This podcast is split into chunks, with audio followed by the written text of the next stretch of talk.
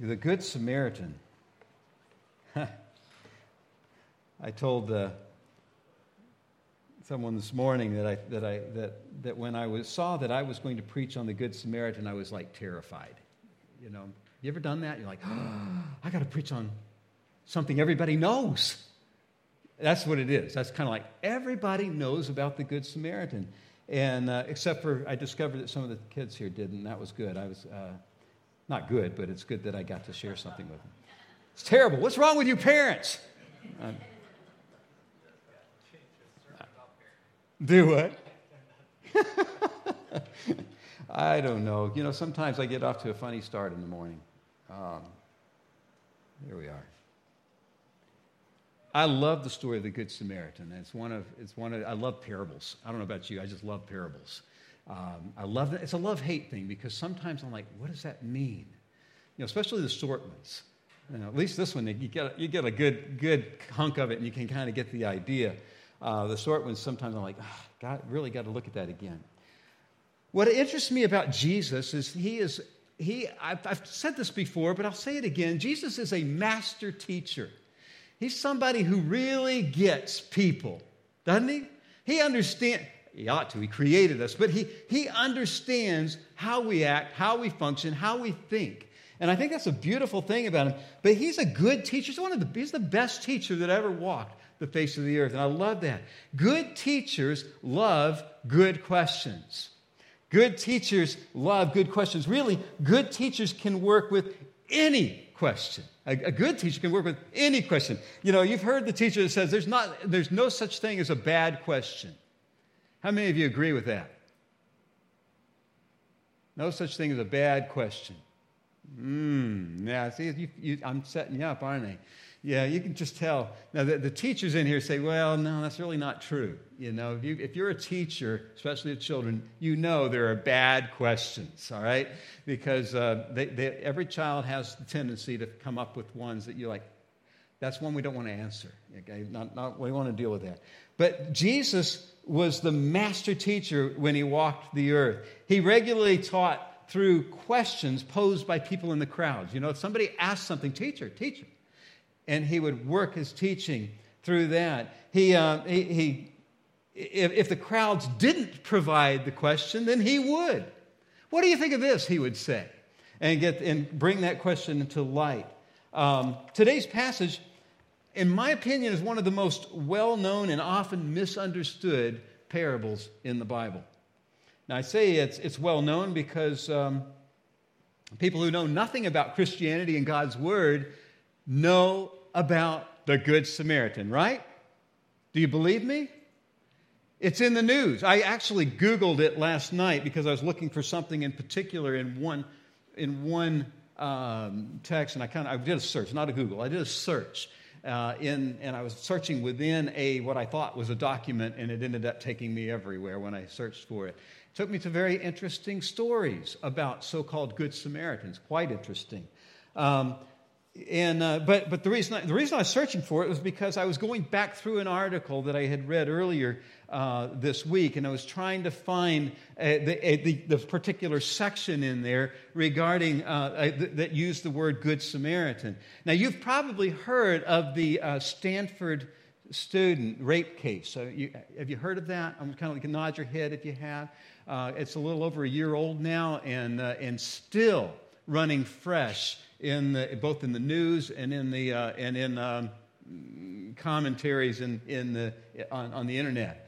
Um, it's an interesting story. It's all about the, you've, you've probably heard about the victim's letter to her attacker, right? And I, I read the letter.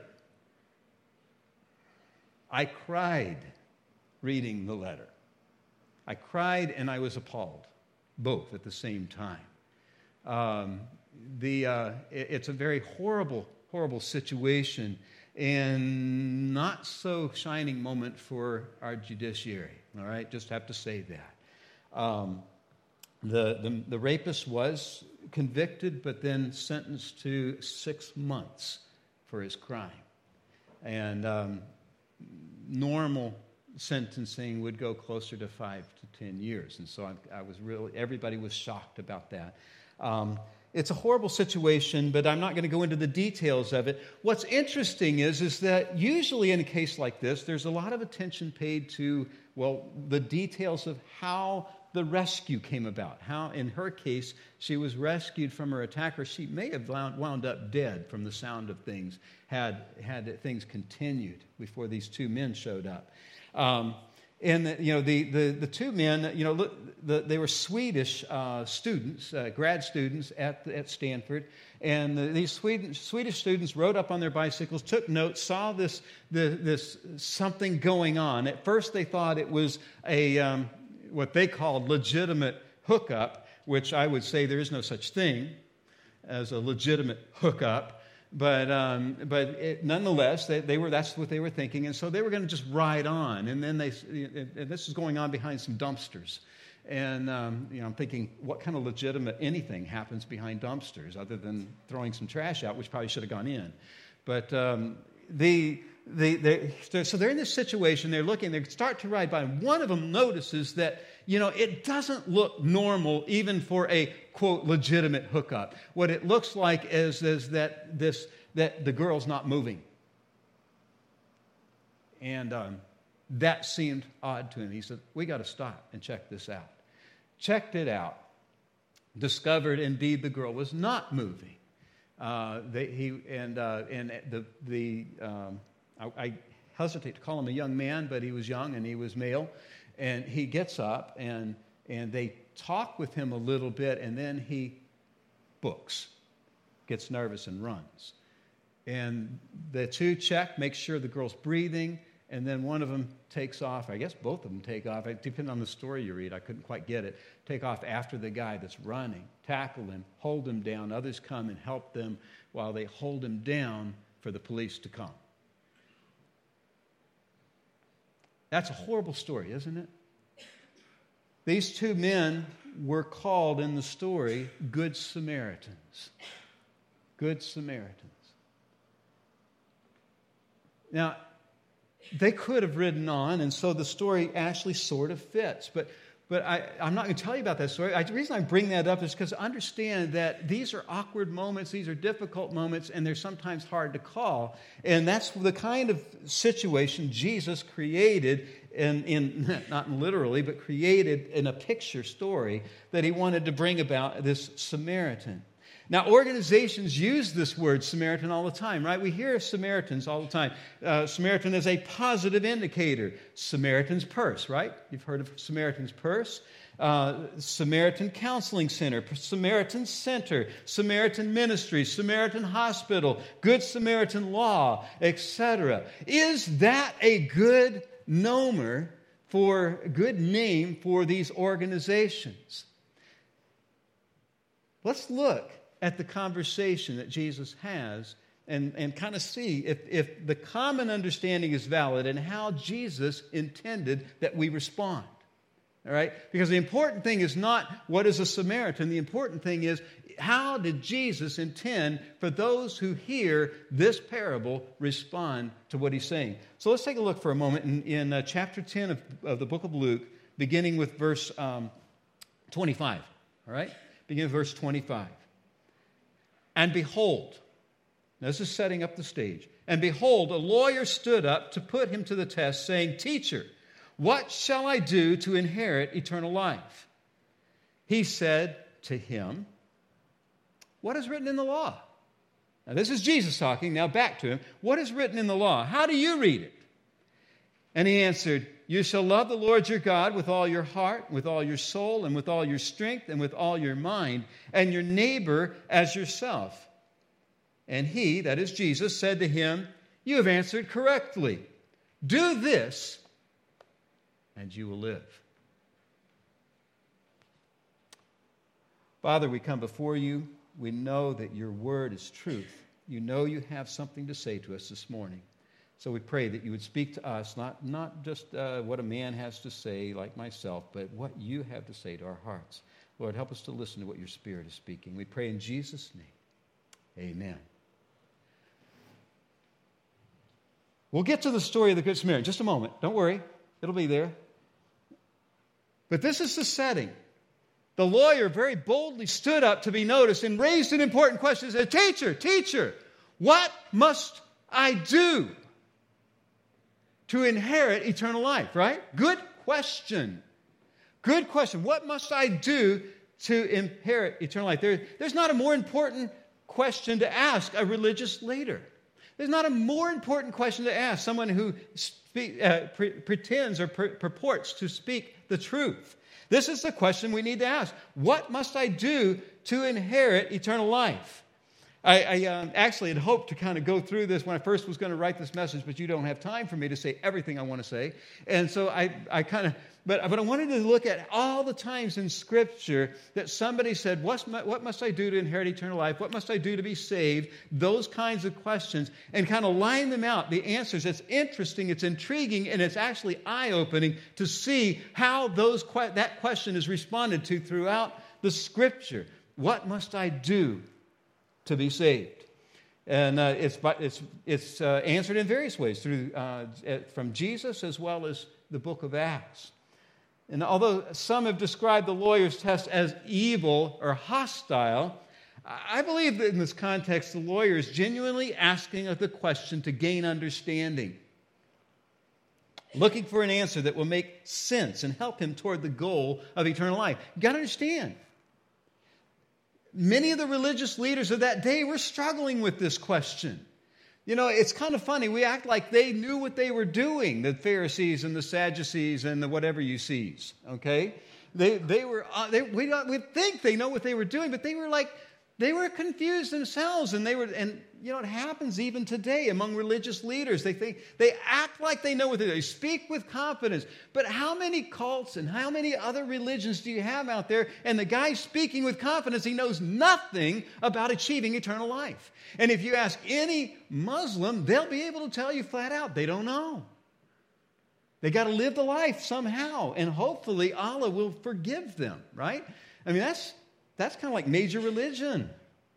And they don't know the answer to that. So it's a good question, and this is the question that, that is common. Nicodemus, a Pharisee, came to Jesus at night, secretly seeking the answer to this basic question. The Sadducees didn't even believe it was possible to have eternal life. I mean, their religious leaders are messed up. The master teacher, though, flips the question back to the lawyer, What is written in the law? What is written? You know. How do you read it? You know. This is your business you're in. You know, that's kind of like Jesus said to Nicodemus. Remember, he said to Nicodemus, He said, What? You're a teacher of the law and you don't know this? And Jesus now is addressing a, a lawyer and he says, You know the law. What's it read? How does it read to you? And here's the deal I, I, I think um, he, said, he says, give it your best shot. You, know, you have had time to study this yourself. Um, now, if the lawyer was putting Jesus to the test uh, uh, maliciously, Christ just deflected the first blow. However, I, I, just believe it was legitimate. I think it was a legitimate question, uh, partly because I see Jesus giving him lots of time with this. Uh, the lawyer had to provide his understanding of the scripture. With others watching, he didn't have a choice, did he? He, kind of like, all these people are watching, they know I'm a teacher of the law, I had better give an answer. And this is the answer, right? And for Jesus, this answer provided insight into the lawyer's perspective. And our answer, our answers to that question provide insight, insight into our own perspective. So if somebody were to ask you, What must I do to have eternal life? you might really examine your own thoughts. Where do I stand? What would my answer be? I would look at that. But the lawyer did well. He quotes from Deuteronomy, the, uh, uh, verse, you know, chapter 6, verse 5, I think it's up there, and from Leviticus.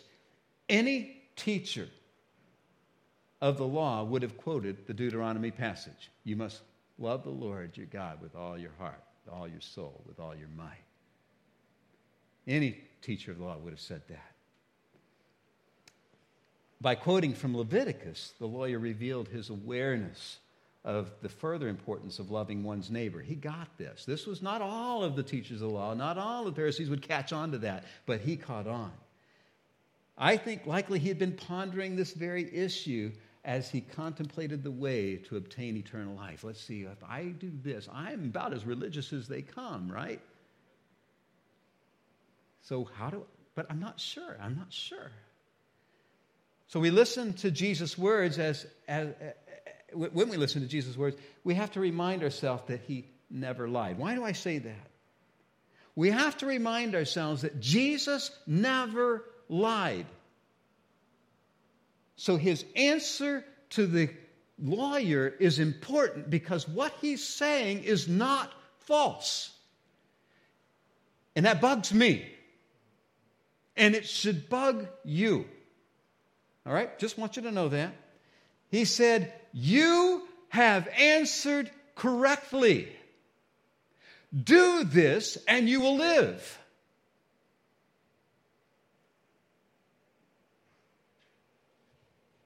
Sounds like Jesus gives a works based answer, doesn't it? Do this. Love God, love your neighbor, you got it. Eternal life. Nice formula.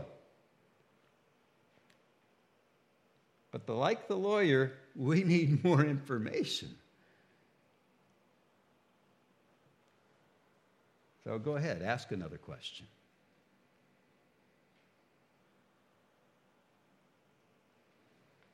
Verse 29, what does he say? But he, the lawyer, desiring to justify himself, said to Jesus, And um, who is my neighbor? Who's my neighbor? Gotta, gotta nail this down just a little bit more carefully. I got God, I got the God thing. It's okay. Who's my neighbor? Mm hmm. Uh, I think that the lawyer revealed his pride and his inadequacy. His pride, like thinking, I can't, I think I got this, I think I got this, I got the words, love Lord, love neighbor, but who is my neighbor? Of all people, he should be living up to the requirements for eternal life. If not him, who?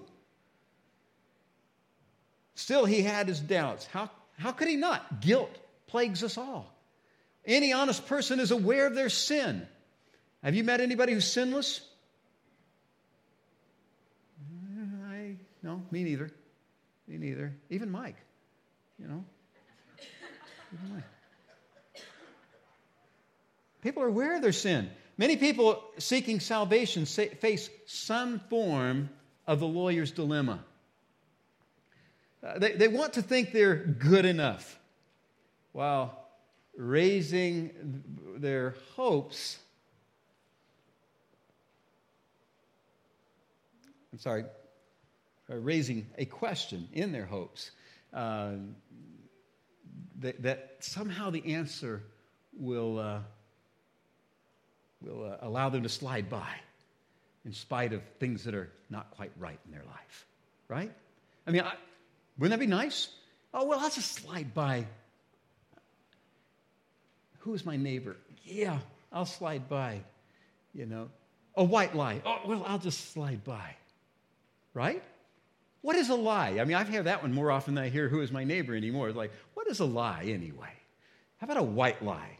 You know, I could do a white lie, but not a what? A black lie? I don't know. What's the difference? You know.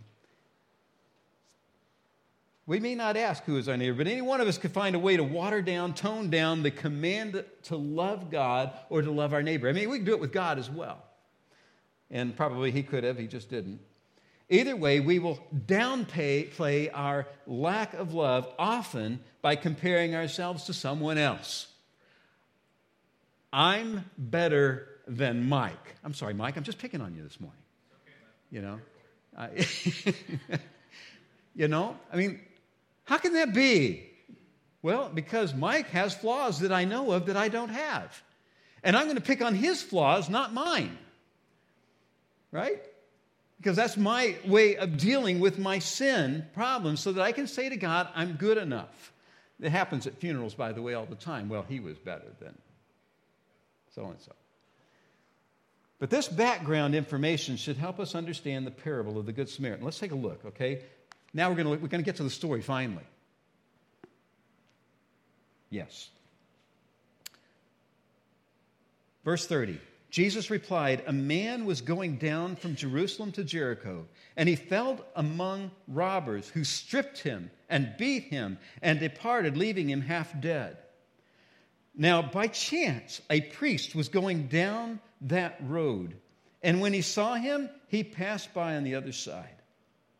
So, likewise, a Levite, when he came to the place and saw him, passed by on the other side.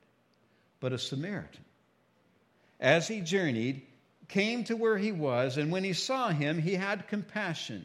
He went to him and bound up his wounds, pouring on oil and wine. Then he set him on his own animal and brought him to an inn and took care of him. And in the next day, he took out two denarii, that is two days' wages, and gave them to the innkeeper, saying, Take care of him, and whatever more you spend, I will repay you when I come back. Which of these three do you think proved to be a neighbor to the man who fell among the robbers? He said, That is the man, the one who showed him mercy. And Jesus said to him, You go and do likewise.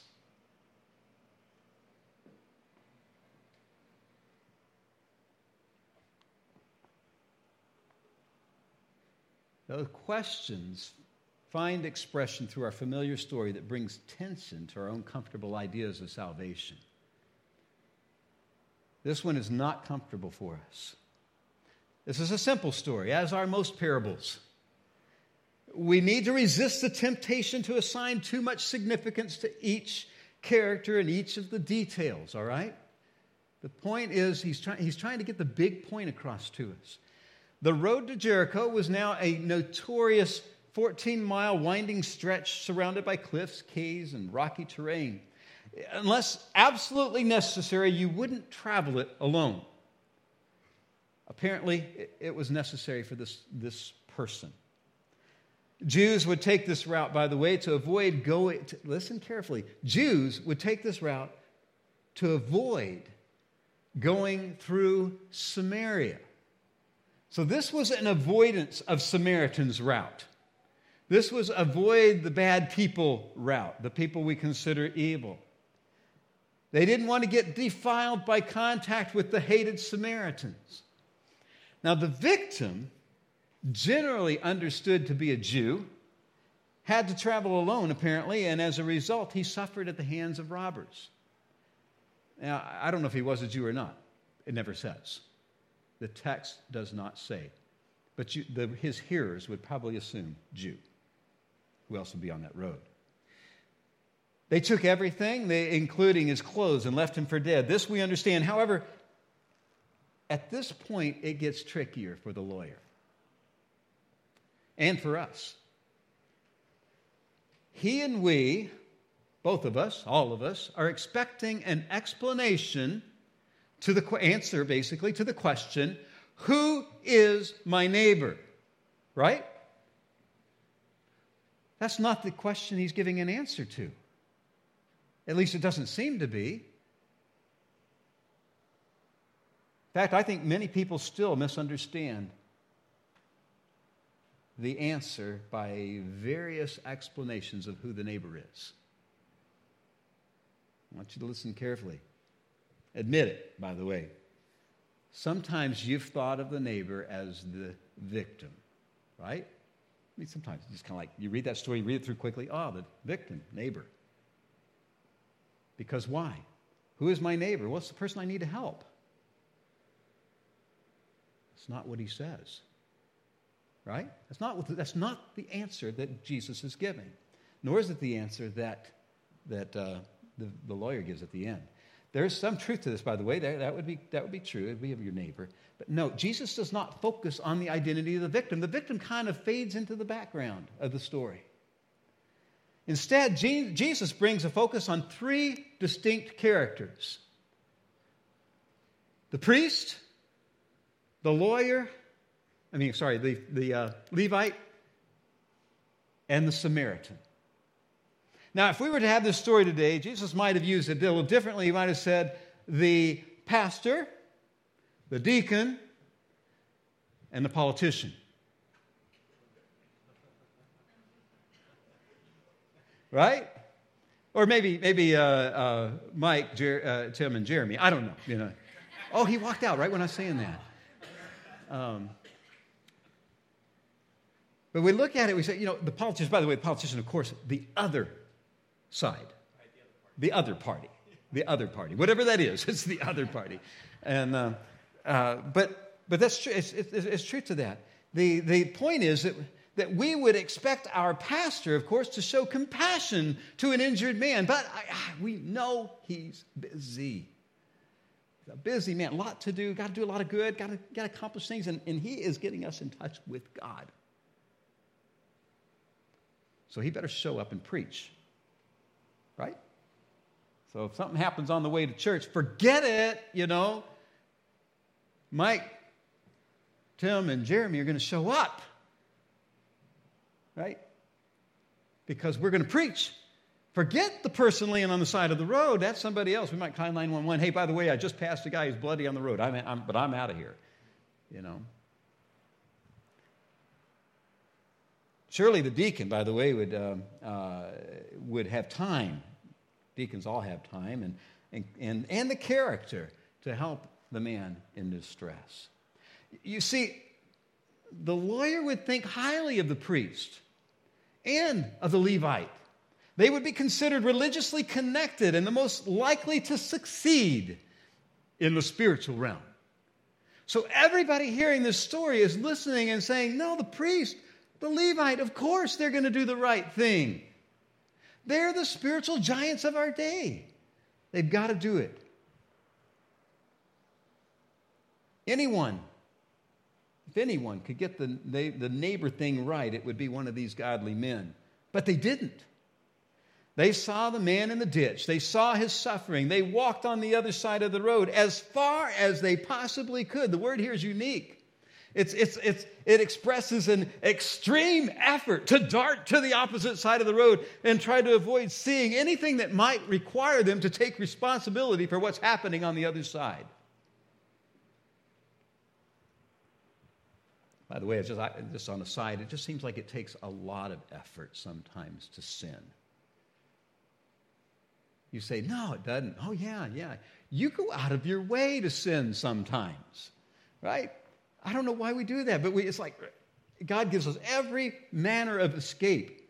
Scripture tells us that He does that. He gives us every manner of escape, but we go out of our way to avoid those manners of escape and do what we want to do. This is what these guys are doing in the, in the parable, of course. Since this is a parable, by the way, Jesus could have given the motives. Wouldn't that be nice? Because I don't know, Mike, I've heard sermon after sermon that, that gave the motives of the priest and of the, of the Levite and then later of the Samaritan. Jesus didn't. There's one of two reasons I think that would be true. One, I, I, I think he just didn't think it mattered.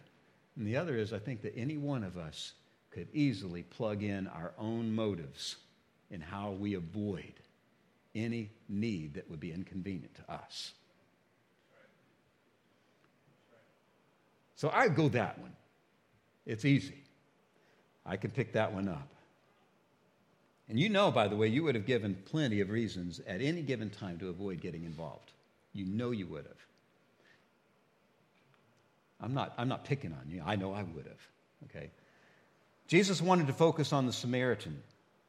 We know that Samaritans were considered evil and untouchable by the Jews. They were half breeds. They were the result of the fall and exile of the northern kingdom. They intermarried with idolatrous nations and they followed a syncretistic view of Judaism.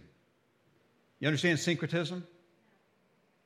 Okay, just, just so you understand syncretism, it's basically the combining of ideas and making something new out of it.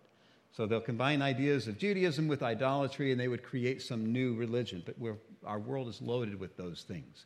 We generally find them to be cults, but there are other, other syncretistic religions that are very large.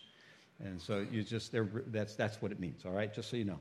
Um, Remember, this is the road to Jericho. Samaritans did not walk that road. This, wasn't, this was the place the Jews went to get away from them. So it's very unusual that, uh, that there's a, a Samaritan walking along this road. And he definitely has to walk alone because nobody's going to walk with him. The Jews are not going to touch him.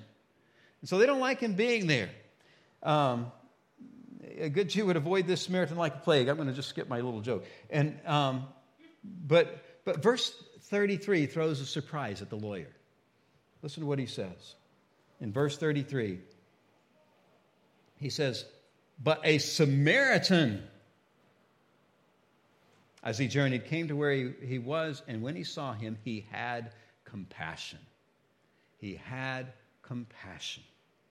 This Samaritan not only saw the injured traveler, he also had compassion. Here is a man likely to be shunned even by the man in the ditch were the circumstances reversed. And he acts with compassion. Compassion is evidence of an eternal point of view. Now, I want you to pay attention to that. It's an evidence, evidence of an eternal point of view. That is, compassion shows the heart of God toward his creation, even a wayward creation. In contrast to the priest and the Levite, the Samaritan goes to the man. I talked to the children about this. He binds the wounds, he treats them with oil and wine. The cost begins to add up. He places them on his own animal. He takes them to the inn. He pays for his care for two days' wages. That's at least 100 bucks or 200 bucks, and promises to pay any additional expense when he returns. Jesus does not let the lawyer off the hook, does he?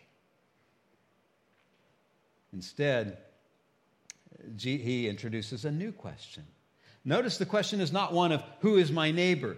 Jesus wasn't interested in the common theological debates of the day. I'm sure they all asked that question to each other. Hey, who is a neighbor? Who do you think a neighbor is? Well, who do I think a neighbor is? That's what the theologians did that day. You know, it was like, you know, do you believe in predestination or not? I mean, that was the way you talked. All right, well, you know, no, this isn't important. Jesus didn't mess with all these little questions, he went to the big one. So, who is the neighbor in this story? Who was the neighbor in this story? Well, really, he's saying, who acted like a neighbor? Right?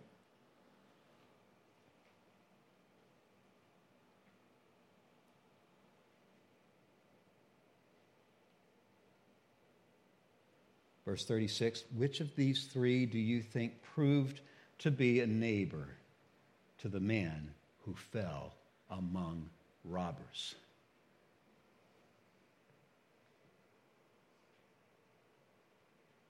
The obvious answer is obvious. However, it seems like the lawyer had a little difficulty actually saying the word. He doesn't say the Samaritan but instead he says, the one who showed him mercy. Right? The one who showed him mercy. He acted like a Mary. That, Jesus said, good enough, good enough, got it. Got the answer we need. He didn't worry about saying Samaritan. It was tough enough. I mean, the lawyer didn't want to use the term about, you know, especially in a good sense. And Jesus said, You go and do likewise. Simple as that. For those who have eternity in their grasp, their heart and actions reflect his heart and actions. Je- Jesus is acting currently in the story as he walks the earth. He is acting with compassion and mercy toward all of us who, without him, have no hope. And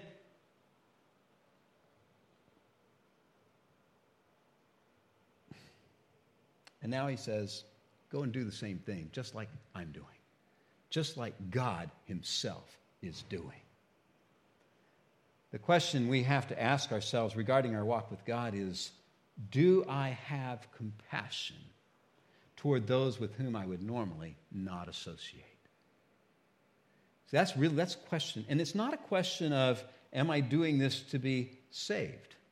It's not a question, am I doing this so I can have eternal life? It's a question of, am I matching what I say I am as being a follower of Christ? Do my actions match those of Christ in this situation?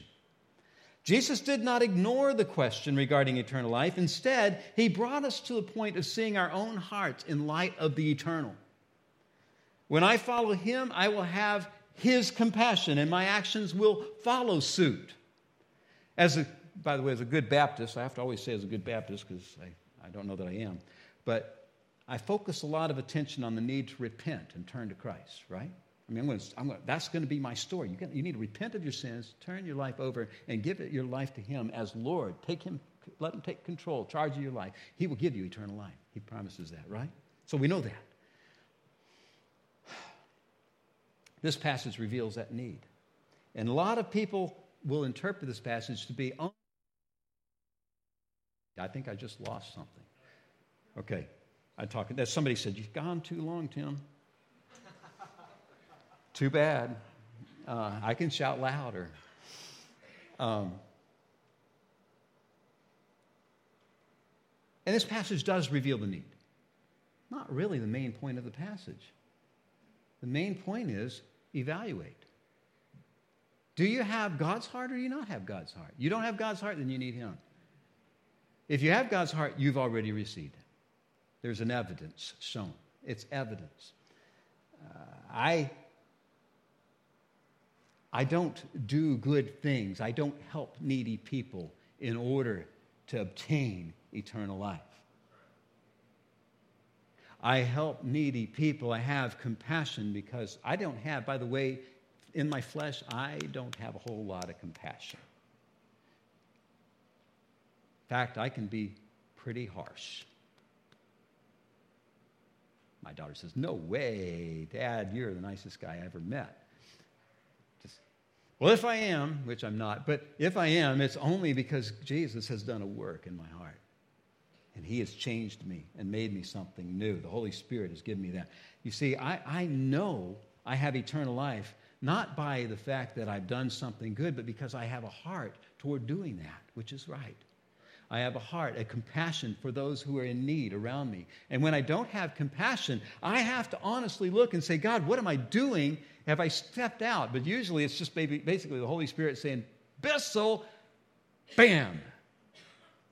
It's called discipline, spiritual discipline, I think, but he does do that. Today, you may see your need more clearly, and I hope that you can look at that, and especially if you don't know Christ, I hope you can look at that and say, oh, yes, I need that.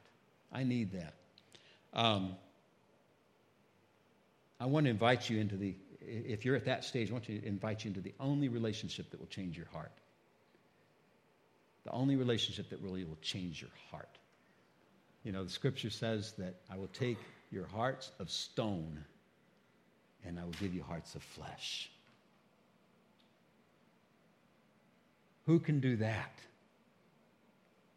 Only God can do that. Only God can do that. And that heart of flesh causes me, when I read a story like the woman who was raped at Stanford University, to weep. Because I have compassion. Most people will weep at that, whether or not they know Jesus. You read that, you're going to cry. But do you cry for the guy who's homeless walking on the street? Do you cry for the, your neighbor who is living just a life of sin and, and misery because he's without Christ? Do you have compassion toward those who are around you? Well, if I have that compassion, then I know I'm in the right place with God. Knowledge is not enough. The priest and the Levite, for that matter, the lawyer, had knowledge. They knew love the Lord your God Love your neighbor. They got the knowledge thing down. They needed something more. The Samaritan had the heart. He had the heart. That kind of heart is the result of a new birth, of knowing Christ and all he has done for you as he demonstrated his compassion for you when he died on the cross. Are you going to do that? Are you going to live that life? Later on, when we take the Lord's Supper, it's a symbol of what, we've, what you've done already. It's a symbol. That's not the receiving of Christ, that is the receiving of, of a symbol that reminds you of something you already received. If you're here today and you've not done that, if you've not received Him personally, I want to invite you to do that.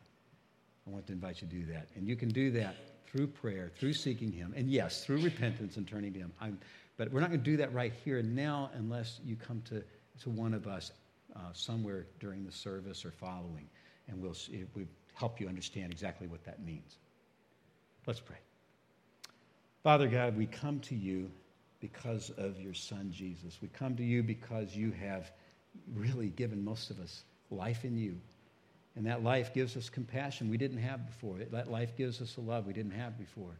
Father, we want to love you with our whole heart, soul, mind, strength. We want to love our neighbors as ourselves. Oh God, we know we love ourselves. Help us to love those around us. Lord, we can't do that on our own. Only through your power can we do that. So we pray that you'd give us that. In Jesus' name, amen.